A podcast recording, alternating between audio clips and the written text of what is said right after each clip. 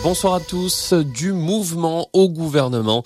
Comme prévu, plusieurs ministres font leur valise. Gabriel Attal remplace Papendiaï au ministère de l'Éducation nationale. Aurélien Rousseau, ex-directeur du cabinet d'Elisabeth Borne, devient ministre de la Santé en remplacement de François Braun. La présidente du groupe Renaissance à l'Assemblée nationale, Aurore Berger, remplace Jean-Christophe Combe à la tête du ministère des Solidarités. Marlène Schiappa, elle n'est plus secrétaire d'État chargée de l'économie sociale et solidaire.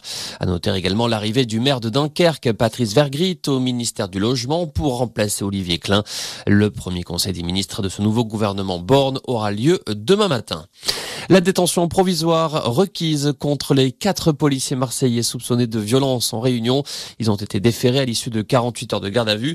Les agents sont soupçonnés d'avoir passé à tabac un jeune homme de 21 ans pendant les émeutes au début du mois à Marseille. Ils auraient notamment utilisé leur flashball à courte distance. Quatre autres policiers ont été remis en liberté sans poursuite. La répression des fraudes se penche sur les fournitures scolaires.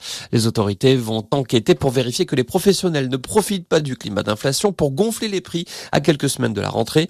Les professionnels de la grande distribution ont annoncé au début du mois que les prix des fournitures scolaires devraient augmenter de 2 à 3% dans les rayons. La 18e étape du Tour de France cet après-midi, 185 km entre Moutier et Bourg-en-Bresse.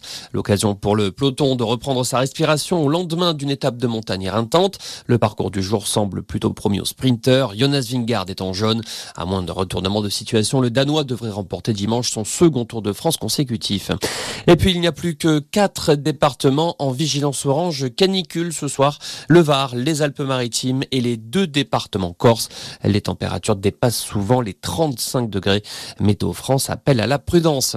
Voilà pour l'essentiel de l'actualité. Passez une excellente fin d'après-midi.